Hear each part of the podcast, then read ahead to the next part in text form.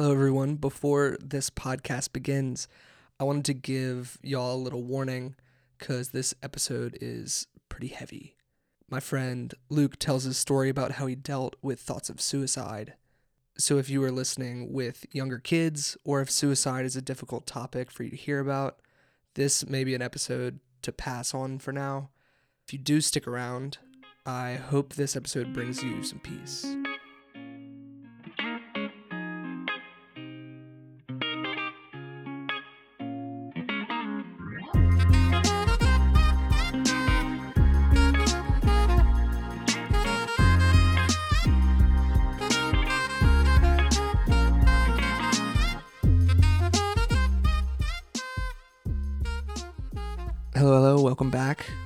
Oliver Sibley. This is Outlaw Catholic.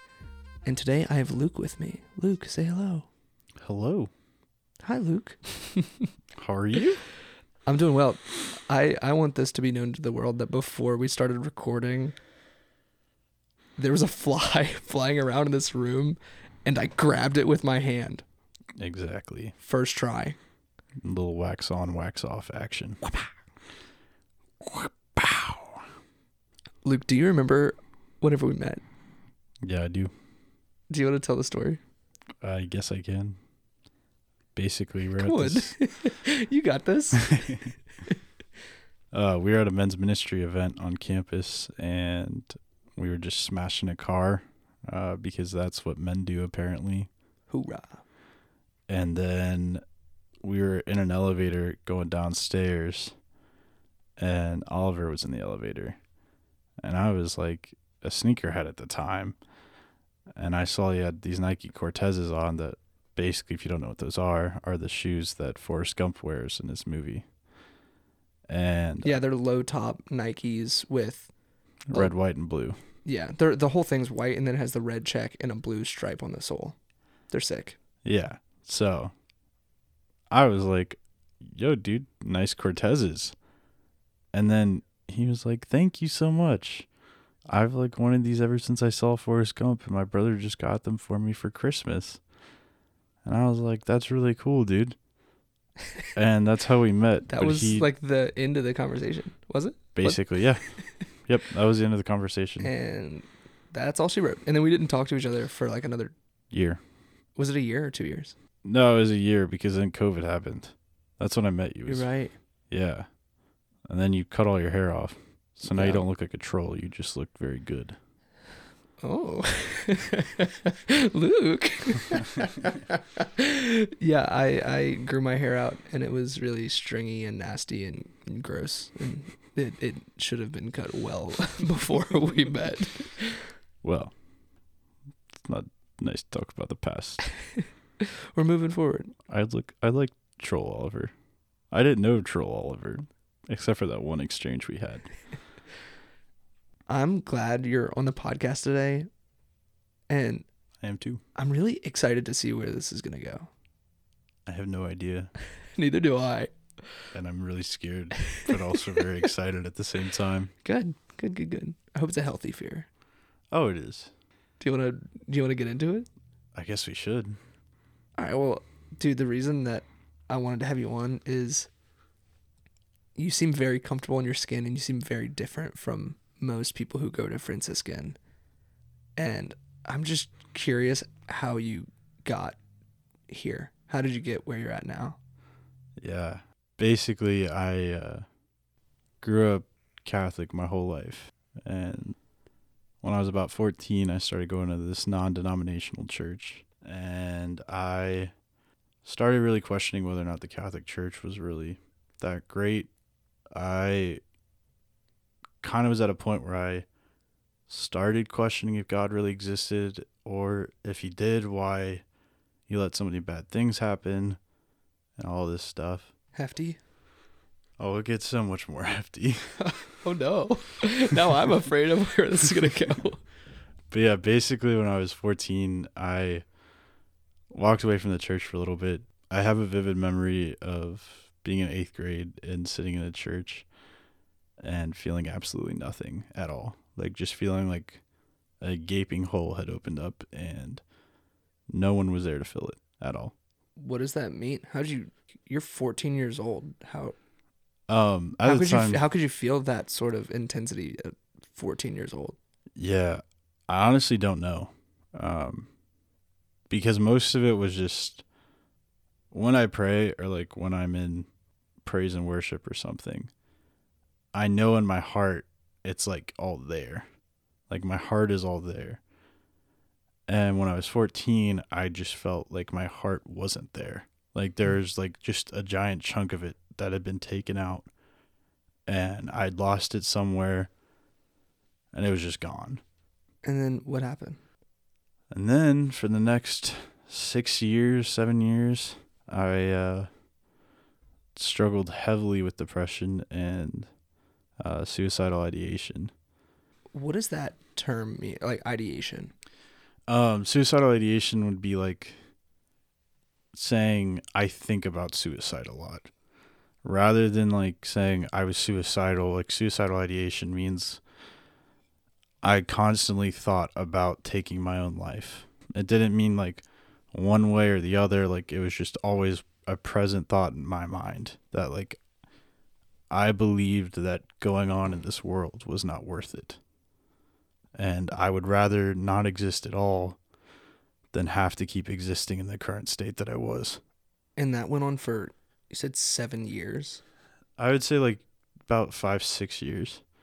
Um, sometimes it gets up to like I would say seven sometimes, but I mean I've been clean from all of that for about a year now. Was that a progression thing? Like did it get worse and worse or did it just like ever since you were 14 that kind of moment in that church? So the way I describe it to people is basically that depression is like uh, a tsunami. So a tsunami is this like giant tidal wave that's caused by an earthquake within the ocean floor that can entirely wipe out cities. Uh, but the thing is, is that a tsunami is not just this giant tidal wave that you see at once. Basically, what happens is you slowly see the water inching in further and further onto land. Just like the tide rising. Yeah. So the tide starts rising more and more, and you start noticing it, but you don't think anything of it at first. And then over time, by the time you realize there's something wrong, the water is already all the way up to the city, and you start freaking out trying to get out, but it's already too late. And then the wave comes. Yeah, because basically what happens is the water gets higher and higher as it moves in. And you can actually look these videos up on YouTube. They're terrifying. Of water just slowly coming into the city. More water keeps coming in, more water keeps coming in. And then you just see this giant wave that's like larger than life, hundreds of feet tall, just come crashing down Wow. and just like destroys everything in its path. Everything's taken up by it, and it's just the entire town's leveled in two seconds. Wow. Can you put some words into how that relates? Yeah, so Just like using that imagery. yeah, I think that like a lot of people think depression is, in a sense, very much just about like you have one defining moment of like, that's when my depression started, or like that's when Mm. this like wound of like believing that I wasn't good enough or anything like that started happening. And in reality, it's not like this one giant thing that occurs and destroys everything. Hmm. It's these little things that start inching further and further in. And if you don't realize it, you can't get out of that situation.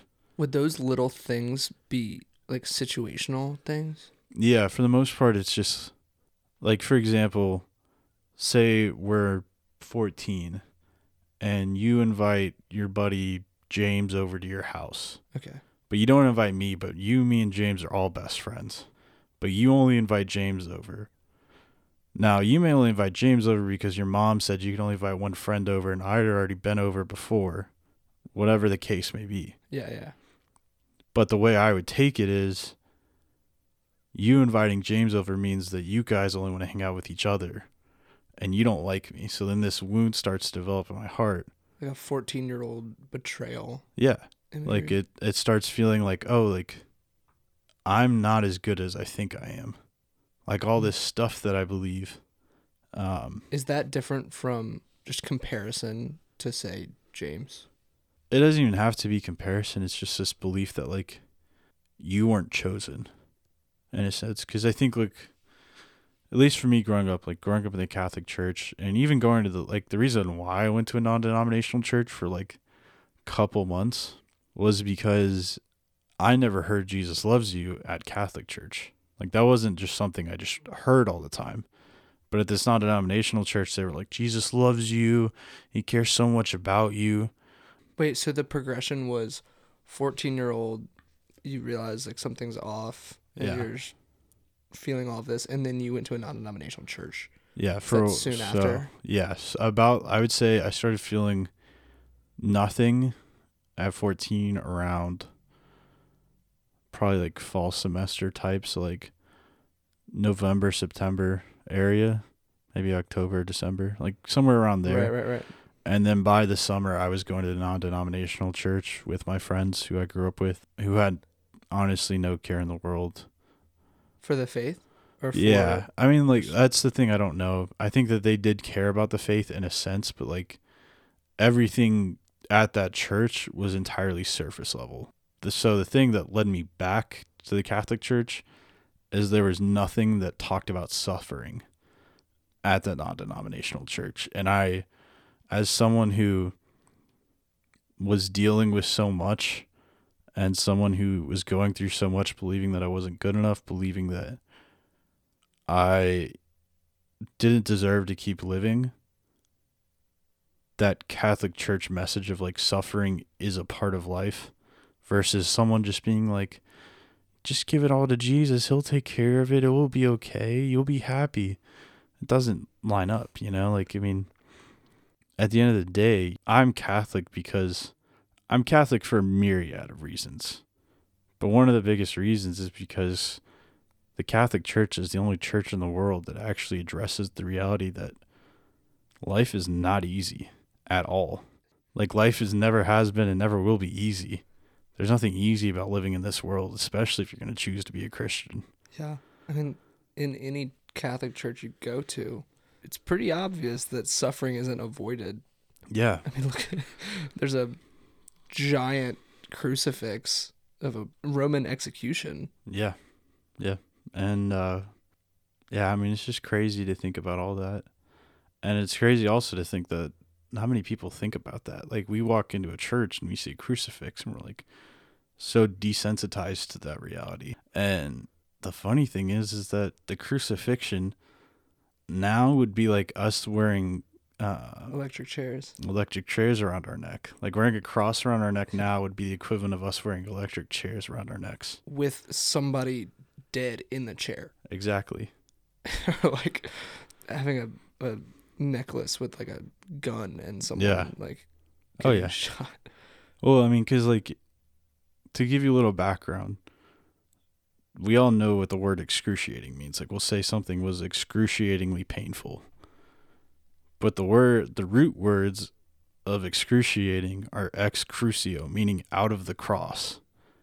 So, quite literally, the Romans did not have a word to describe how painful crucifixion was, that they had to invent a new word. That's crazy. Yeah. That's how terrible crucifixion was. And now it's the poster for the Catholic Church. Yeah, and now now it's what we all talk about. We all wear it around our necks. We hang it up in our churches. Or have 30 of them on one wall in your house. Yeah. Oh, my mom has a crucifix crucifix wall. Yeah. I She has a cross wall. A lot of, a Yeah. lot, I feel like a lot of Catholic Yeah. families have that. Yeah. But yeah, but we don't think about that anymore. And honestly, that's like where my story met the reality of what the Catholic Church at least is supposed to be. So when did you come back or when so you went to the Protestant church and then how long were you there until I went to the Protestant church and then I honestly got tired after after a couple months. I was just so sick and tired of the same stuff. And it's not to say that those people don't care about what they're doing and that they're not good people, but the fact of the matter is they missed the whole point, in my opinion, about some of the stuff that happened. And they miss the whole point in the sense of the suffering and the sense that the teens that they minister to can't have a perfect life and that every single teen myself included in that goes through very hard times growing up even if it's not something we can naturally point to like poverty or not having a parent around going to high school is one of the worst things in the world. I mean you were literally put in a mosh pit of people from all different walks of life and told to fit in. And if you don't fit in you're basically become an outcast of that society that we create within it.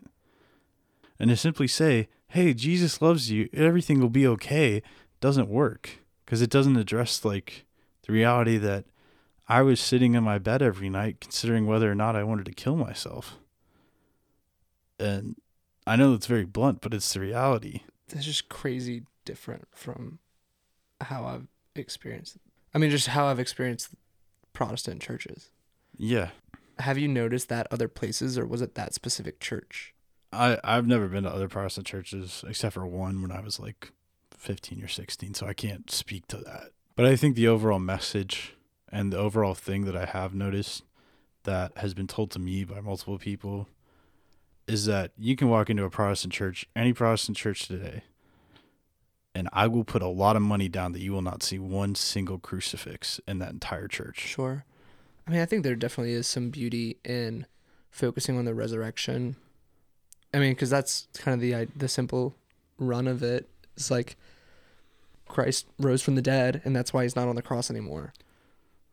Which I think this is very beautiful, and I think sometimes the the Catholic Church or Catholic culture misses out on this, which is it's like Christ rose from the dead, he gave us the Holy Spirit, utilize that, utilize this gift that Christ rose from the dead, he did this incredible miracle, which on a theological side, the resurrection is just proof that it all worked out.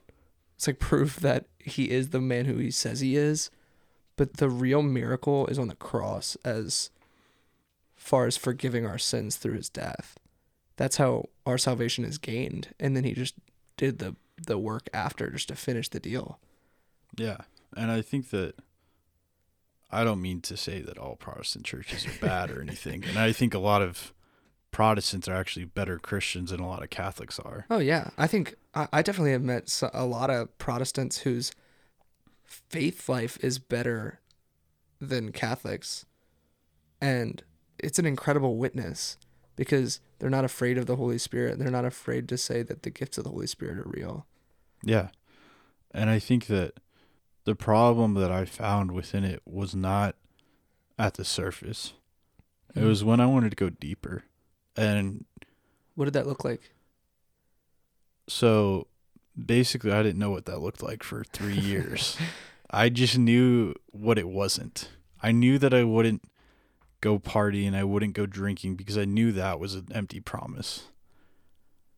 I knew that that was not going to bring me the satisfaction I wanted and the love that I wanted. But I also couldn't find it in the Protestant church I went to. And then I couldn't find it in the Catholic Church, so I was left at a crossroads of not knowing where to go. I felt like I just hit a dead end in my life. And then my junior year, I went to a Catholic school. I went on this retreat that my school puts on every year. And I told God that it was his last chance to prove that he existed. Bold. Yeah, because it was my last ditch effort. I didn't have a plan, but in my head, I was like, God, if you don't do this, if you don't prove that you actually are who all these people say you are, who what all these saints claim you to be, I'm done. Where was your heart then? I mean, I've had prayers like that, but I think at the time my heart wasn't prepared. Oh, going my, going into it, were you restless and Oh, my heart was at the verge of just completely falling apart. I mean, it was literally broken down into nothing.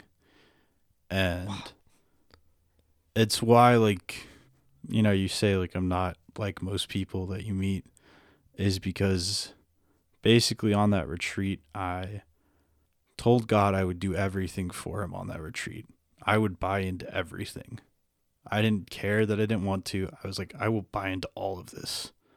Just because I want I'm going to give you every chance to prove that you're real just so when you don't, I can say I did everything the way you wanted it and you still didn't show up. That is a that is a crazy surrender. That's, well, it was a is- prideful surrender. it was Was it was it prideful? It was prideful in the sense that I wanted God to be wrong because I understood that my life would have to be entirely different than what it was. Even though I wanted it to be real, I didn't want it to be real at the same time because I knew everything had to change after that. And that's what I mean, what at that point were you afraid of the change? Oh yeah, I was terrified because I I have terrible anxiety about things I don't know. That's why I when I start learning about something, I learn about everything. And I never stop learning about it because I'm just obsessed I obsess over something because I want to know everything there is to know about it because I don't want someone to outsmart me or you know, bring up something I don't know. Hmm. And I've gotten a lot better with that, but basically at the time I didn't want God to prove that he existed because I wanted to go on believing that I wasn't good enough. And in a sense, I wanted God to prove he existed because I knew in my heart there had to be a God. I knew there wasn't enough evidence to support the fact that he didn't exist. And I knew How? so I mean, did you do your research to like have a educated opinion, or was it just like there's too much going on here to? it wasn't even educated in a sense like i went we had theology class every day you know Right. and i had some amazing teachers at my high school but overall it was i knew from a very young age that something existed that wasn't beyond that was beyond me that wasn't of this world but had created it and whether or not that's you know what you want to call indoctrination as a young child or whatever i had experiences when i was I think six years old at Easter. I'll never forget seeing just like the sunshine come in and these two old ladies smiling at me as I was playing with my little Star Wars characters in between the pews. Like I and I never forgot that moment. And it was one of those times where I was like, God exists. Like he loves me. Like I knew in that moment he took joy in who I was as a child. That's such a fun memory. Yeah, and I like I knew he existed in that moment. And I knew he loved me in that moment and he cherished me and all of that.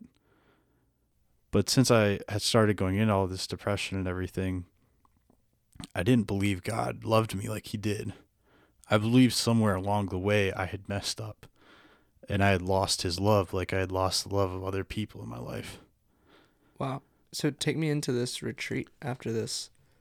So this retreat, so the theme of the retreat was mask off, and the first talk was about how we all walk around with masks on our faces, and how we're invited to take them off tonight. Uh, this is Friday night, so it goes Friday, Saturday, Sunday.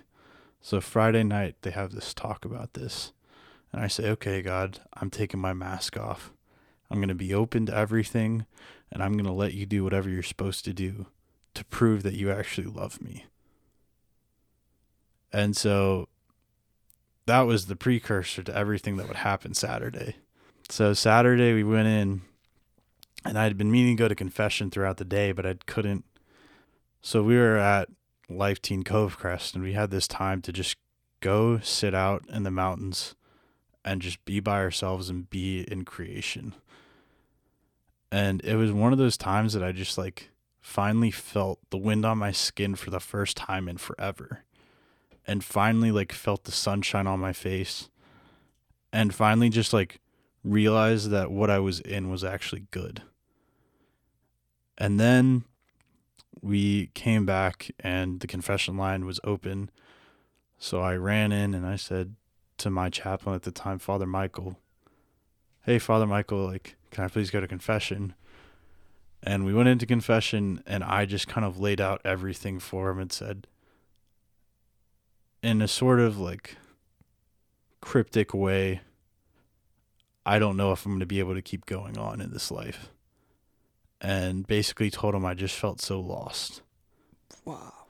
And That's that's hefty. Was that scary? no, that's the funny thing is none of this stuff was scary for me because I just knew that there was something going on that I couldn't see. Like something was working. In my heart, I knew something was happening, and I just didn't know what it was at the time. I mean, were you like just kind of rolling with it? Was you just kind of like moving, like your feet were already running, so it was easy? Yeah, it it was one of those things where it was like I told God He had full control over the retreat, and so He led me, and I led Him. As this was happening, did you know God was present, or were you just kind of? Oh no, I had no doing it. clue. I was doing all of it just to prove a point that He didn't love me. Hmm. Like in all of this, I was like, at the surface, I was like, "You don't love me," but in my heart of hearts, I was like, "God, please love me," because I don't know what to do anymore, and I feel so lost and alone. And what did the priest say? So the priest um, told me this story about an oil leak in the Gulf Coast and how these American engineers came in and they set off these bombs. And basically, the point of these bombs going off was to suck up all the oil and plug up the hole. Like it would create a suction almost. Hmm. And would these plugs would go onto the oil that was leaking out. And so, in doing so, they stopped the oil leak from happening. And he told me that's what I needed. I needed a grace bomb in my heart because my heart was like those oil tanks just leaking out all of this stuff. Hmm. And I had no idea what he was talking about at all. I was just like, okay, dude, you sound kind of crazy, but all right, I'm going to trust that you know what you're talking about. I mean, a grace bomb is it's like a fun way to say it. yeah. And so I just was like, all right, man, I'm trusting what you say. And we went into adoration that night, and I didn't know what to expect. It was like the first real adoration I'd gone to. And Define real adoration. best way to put it is I like been to adoration before, but it wasn't in a sense that like I was there for adoration and I was there to like actually meet Christ in the Eucharist in that moment. It was more so we got forced to go and just sit there and pray for like 20 minutes. Right. So is this adoration like Eucharistic, like is like the Eucharist exposed in a monstrance? Yeah, exactly. And basically just priest walks in, Father Michael walks in with the monstrance and he sets it down on the altar and I just broke down entirely. I mean, I it was the middle of winter, so I was already sniffling and everything. And I mean, I was sobbing like heaving, tears pouring out from my eyes, snot pouring out of my nose. Ugh. Just like the most ugly cry you could ever think of. How did you get there? Was it I mean, did you have like a sort of prayer or thought Nope. before any of this? You just kind of I literally was sitting there, and before I knew it, I was just overcome with the most unconditional love I've ever known in my life. wow. I, there's no way to explain it. Like, I literally was sitting there, and right when he sat the monstrance down, I just broke down into tears. Wow. And the whole time, I could just hear over and over again, I love you. I love you. I love you. I love you. And I just kept arguing with God. And I was like, How can you love me? I don't even love myself. I want to take my own life every day. How can you love me? Like, why do you care about me? No one else seems to care about me. Why do you care about me? And he just kept repeating over and over and over again, I love you. And the best way to put it is like there's a scene in Good Will Hunting where at the very end where Robin Williams' character is talking to the Matt Damon who plays Goodwill Oh yeah. and Which in the movie Robin Williams is was he a therapist and then yeah, he's a therapist because Will Hunting's like this math genius that no one ever figured out. he's a, he's a prodigy child Yeah. and but he's old. He's at least 18. Because he's, He's- he's like drinking 18. in a bar and he's working. yeah, he's working at a university and he does this unsolvable math problem. Yeah, it just makes no then- sense. yeah. And then, but like the side story, which actually becomes the main story of it, he has gone through all of this terrible stuff and he needs healing from all of it to actually be able to move on with his life. And there's a, at the very end of the movie, there's a scene where you find out that Will Hunting was abused as a child and all of this stuff. And Robin Williams is just like, it's not your fault. And he start and Matt Damon's character starts punching him and punching him and be like, stop saying it, stop saying it. And he just keeps like he brings him into his chest and says, "It's not your fault." And he's he still just angry. He's still like, yeah. he's like fighting him. yeah, first. and he just keeps saying it over and over again. It's not your fault. It wasn't your fault. And he just breaks down into tears. Because I think the point is is that for almost all of us, that's all we want to hear is that we are loved and that we can be embraced by someone. And that all of these things we believe about ourselves, all these lies we've been told and begun to believe throughout our life aren't the reality. Yeah. It's not to say that I wasn't still depressed after that. It's not to say that I didn't still go through problems and still have nights where I still wanted to kill myself and still wanted to like just stop living. Did that still maintain because you were still kind of feeding the lies? Oh yeah. It, it the best way to put it is that I knew God loved me. And so I knew there was a way out. And I knew that one day I was going to overcome every single thought I ever had in my head. And I'm happy to say that's happened now, that I don't struggle with that anymore. I want to get there. oh, we will. But the reality was is that you can't just believe that it's going to be over after that moment that you finally realize that God loves you and everything just magically goes away. It's not like the fairy tales. This is real life. There was 4 years worth of stuff that had piled up over that time and lies I had believed about myself. And I mean, very core beliefs I had about who I was in the eyes of everyone else, who I was in the eyes of God. And so, the best way to put it is that I had a giant wall around my heart. And that one moment in my life that God broke through. And it was just a small hole that he broke into. Hmm. But the point is is that I saw the light for the first time in about 4 years.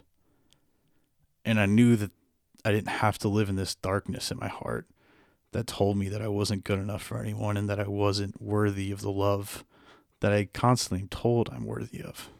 That little hole he made after digging away at so many different walls I had tried to throw up to stop him from getting there. That small little hole drove me into realizing that I was good enough.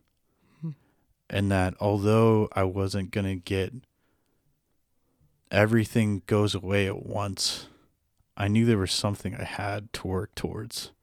And I knew there was someone who cared about me getting there. Give me a clear picture of just the lies.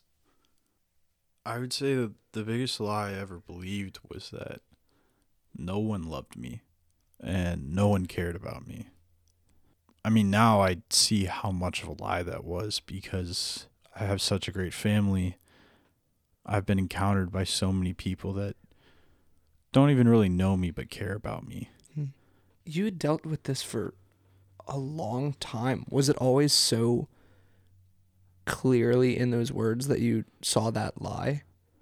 It's not always as clear because, like I said before, like being in that walled in structure where it's just complete darkness and you just believe yourself to be surrounded by all of this. You can't tell the lies from the truth because there's no light. Hmm. And when that first light broke in, I started realizing all the lies that I had believed for so long because they started becoming clear which was a lie and which was the truth. What does that look like? Honestly, I don't know how to explain it other than that when you finally have someone tell you what your worth is and you have this like radical encounter with this love that fills every part of your being and just says you are good enough. You are enough for me. You start realizing that all of these other things you believe about yourself aren't true because at the end of the day, I knew I had a problem. I knew there was something wrong with me. And I knew I wasn't supposed to feel this way. but I didn't know what the truth meant. I didn't know what this whole point of me having God die for me meant. And so when you hear the story of Jesus Christ died for you, it doesn't make any sense when you're in that state because it's like, okay, congratulations, you died for me. What does that actually mean? And you can know all of these things in your mind, but you don't know them in your heart because you've walled yourself off from all of this truth. And there is truth within those walls, but you don't know which is the truth and which is the lie. It's like being in a dark room at night. You can feel around for things, but you're not 100% sure what those things are until you can actually see them in the light and see what you're holding. You just said something that I want to ask you about. Seeing the cross or hearing someone say Jesus died for you. And seeing it in this light, I'm curious as to what you would have to say to just the thoughts of it's like, oh, Jesus died for your sins, or Jesus died for you. It's like, what? Walk me through that. What does that actually mean? I mean, now what it means to me is that I don't deserve anything. Like, there's a song called Reckless Love, and part of the uh, refrain is that we don't deserve it, we didn't earn it, yet you're still giving yourself away to us.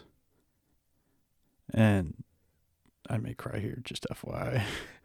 Because, like, It's when I they won't see this. when I really think about this stuff, like I get choked up. But when you think about it and you really realize that there's nothing on this earth that we can do to earn God's love, and that He doesn't care, that there isn't a condition put on His love for us, and that He says that no matter where you are, no matter what you've done, I still love you. And I want you with me forever. I mean, you can't deny that reality. Whether or not it's true, I don't care anymore because I want to believe it's true no matter what. Someone could try and convince me of a million different things, but I want to believe that's true because that changes how my life is Yeah. and it makes my life have meaning and makes my entire being be okay with my mistakes. And that's something that I can't ever lose.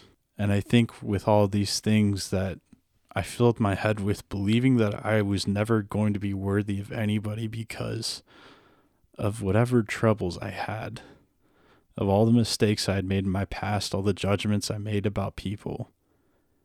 And for someone to come in and say, I don't care.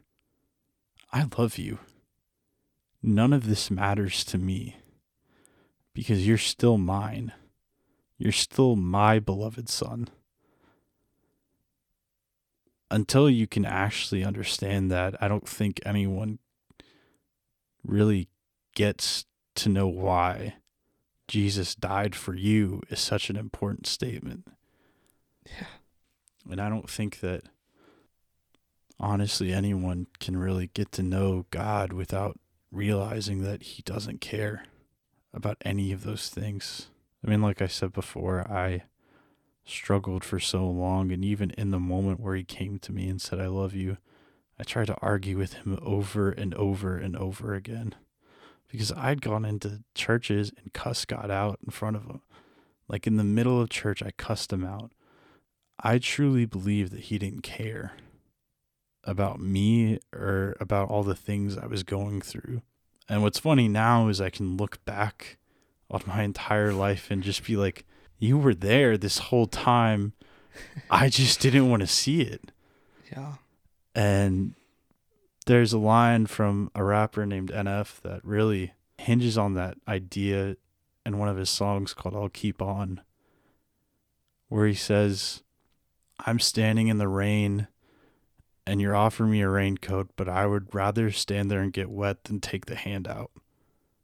Like take the hand out of his pocket. well, take the hand out like as like you're just giving something to me. Like I'd rather do oh. this all on my own. I just totally botched that. You're all good. Like, but he would, and that was like my mentality. I believed that I had to do this on my own. I believed that this was something that was wrong with me and me alone, and that I had to fix this by myself. And that was a huge lie I believed.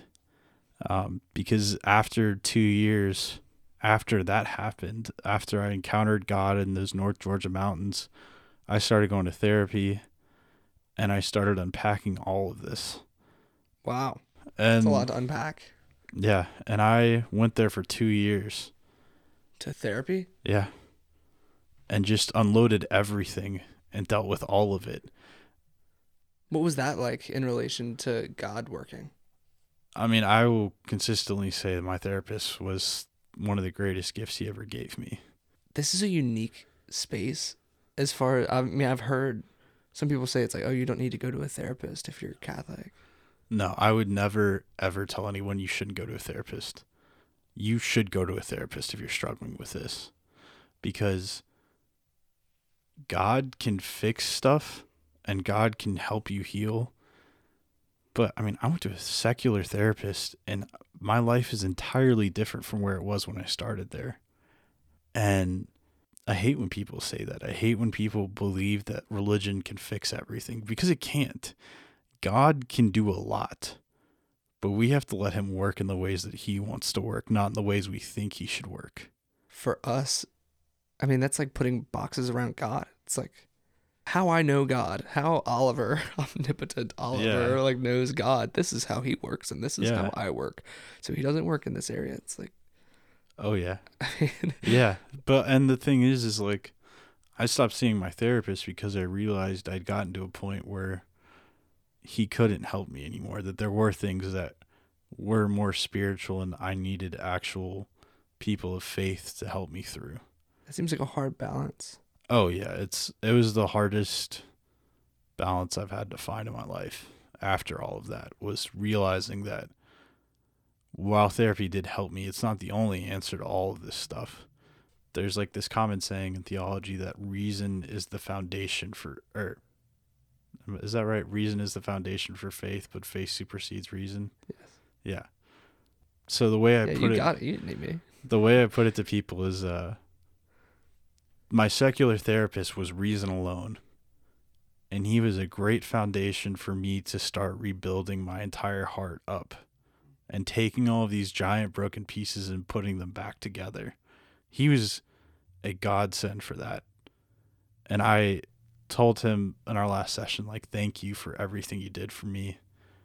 You helped me so much through so much stuff and that I wouldn't be here without him because he truly did. Even though he was secular, I don't even know if he believes in God. Hmm. He truly did do so much of my life and act so much like Christ through a lot of it, whether or not he knows it or That's crazy. yeah. And but that's the thing is it got to a point where reason alone could not fix the things I was struggling with. Like reason alone got the big pieces up and helped me put them back in. But there are these little pieces that still need to be put into my heart. And the little pieces can't be picked up by reason because reason is like a giant hand that can help you lift up these big pieces, but they can't pick up the tiny pieces. They'll crush them. And that's where God came in. That's where I realized I needed God. Is God has that delicate hand that can pick up these tinier pieces and start putting them back into my heart Yeah. and start reconstructing a heart that was made for him and not for me. Yeah. For me, it was definitely some of that reason with like the obvious clear hand to look at. It's like, oh, this is obviously a problem with that. But it's like the things that I cared about or I was yearning for more were like those small pieces. It's like once I knew or got familiar with the hand that was there, then I could actually focus on the very important things that mattered, which like those little small things actually became the big things that I was actually wanting to pick up. Oh yeah. And that's like the crazy thing about it is it's like I don't get it. I still sit back and I'm just like, I don't know how God did all of that because in my relation to coming to Franciscan, like how I ended up here was I went on that retreat the next year and I had plans to go to this state school and I was totally convinced I was going to go there. I was going to be a sports broadcaster. I'm a theology major now. I was going to be a sports broadcaster. I don't know if you ever heard of Max Kellerman, but that's who I wanted to be. He makes $10 million a year doing first take on ESPN, talking about sports for two hours, five days of the week. Wow. That was my dream job. That's a lot of money. And oh, yeah, you make a crap ton of money. If you put in the work, you can make a lot of money. What? Yeah. And uh, that was like my dream because I love sports so much. And it's so funny because I was on that retreat and I just kept looking. So basically, the monstrance was in front of us, but off to the right side, there's a giant crucifix that was hanging. And on that crucifix, I kept kind of just seeing myself in a weird way. I just kept like feeling this pull to it. And I just kept hearing God in my head being like, Why are you trying to run away from me? What are you doing? Like, why do you want to run away from this? And I was like, What do you mean? I'm not running away from you. Like, I'll keep going to the Catholic Center at this state school. Everything will be fine. And he was like, No, you need to go to Franciscan. Like, I'm calling you there. And I mean, I don't know how I ended up here, honestly. a funny story about that is my sister, when she saw the acceptance letter from Franciscan, this was around Christmas time, was like, I got a lot of peace knowing you're going to go there. And I flipped out on her and I told her how terrible she was for saying that and how everyone always is trying to control my life and tell me what to do and all this stuff. and lo and behold, I ended up there by that February. I was like, I have to go to Franciscan. And I mean, my parents are not super like excited about it at first. They were like, Are you sure about this? Like, you're going to this weird school up in Steubenville, Ohio, where my dad grew up in the Ohio River Valley. And my grandmother grew up in Wheeling, West Virginia, which is about 45 to Yeah. 45 minutes to an hour from here. And she was like, Well, if you're going to go there, you need to know something. You will never see the sunshine again. It's a pretty gross place. Oh, yeah. No, it is always overcast. And I got Yeah. back that Christmas break and was like, Well, Pen Pen. That's what I call my grandma. You were right. Yeah. Pen Pen. Oh, I thought you Like- said pimpin. No, no. What up, Pen Pen? Pen Pen. Pen Pen. not Yeah. She was born on she was born on Pentecost. Her name's Penty. Her like, birth name. Birth Well, her no, not her birth name, but that's what everyone calls her. Pim Pim. Yeah. That's so fun. Yeah, she's amazing. She also is just like one of those people that has been such a rock in my faith life. I mean, just an absolute queen of a woman. She a queen. Oh yeah, she's always been very supportive of me in my faith and always encouraging. Um, but yeah, I mean, I wasn't going to Franciscan was a leap of faith. And what And- was that like to come here? Oh my gosh, man. It's the greatest decision I've ever made in my life, honestly. So when I first got here, they had a festival of praise. And like the festival of praise is like praise and worship with adoration like on steroids Yeah. like times 10. It's crazy. It is. It is wild. It's kind of scary, I'm not going to lie. Oh yeah. Like it scared me when I went. But like the priest walked in with the monstrance with the Eucharist exposed and I just started dying laughing.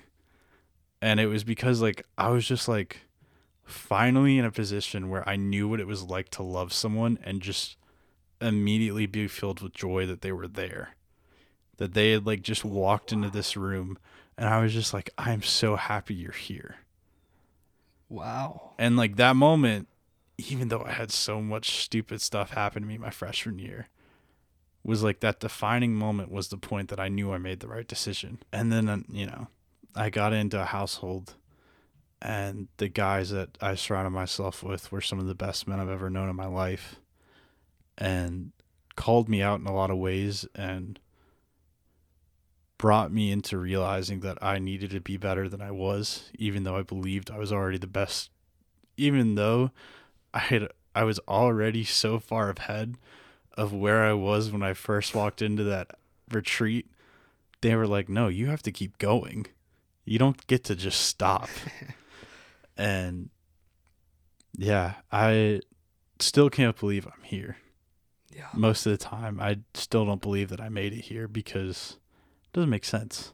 Yeah. I know God had every part of it because I filled out my freshman year. I came back. I have sworn this place off multiple times. and every time I've realized there is nothing like being here and that Yeah. this is where God called me and he has done amazing things. Things that I know he has to exist for them to have happened. yeah. Not that everyone has to come to Franciscan, but Oh no, you don't, but you should. Sponsor us. I mean, definitely like in my life, it was like definitely very helpful to come here and be surrounded in this community. And also, just if anyone's listening and doesn't know how Franciscan works, households are like Catholic frats. Yeah. And they're Basically. they're pretty small. I mean the the max capacity is what like 40 people, 50 Yeah, people. 40 people. Yeah. That's like the community that you had shared about and like Yeah. I experienced the same thing but we are in different ones, but yeah. the yeah. same kind of deal. Oh yeah. And it, it's just like I don't know how I ended up here, man. I still don't. And it's so crazy. Um to think that I went from being in a place you know, we were talking about Dear Evan Hansen before we started uh recording and I sent Oliver this song called Words Fail and there's a part where he says, What if everyone saw like the brokenness that I was? Like would they hate me as much as I hate myself? And I remember when that musical came out, I was like, This is the greatest thing that's ever existed. This explains everything that I feel in music. And it's so crazy to, for me to say that I was there and now I'm here and it feels like two entirely different lives. I mean, Dear Evan Hansen is a wild play. Oh yeah. And I- I, think they just made a movie about it. Yeah, they did. Who's the guy? Who's the singer? Ben Platt. He's incredible. Oh, his voice is impeccable. He's also in Pitch Perfect. Yeah, he is. He's the little curly dude. Yeah, he plays Benji. Benji. Benji. You don't know about Benji? I just forgot his name. I haven't seen Pitch Perfect in a yeah, long time. Yeah, Benji, little magician boy. Little did they know, Little Magician Boy could sing. I really enjoy the music in Dear Evan Hansen. Like the song For Forever. Oh yeah, because it's just like, I think Dear Evan Hansen came out right when our generation was starting to realize that we were not feeling the way we were supposed to.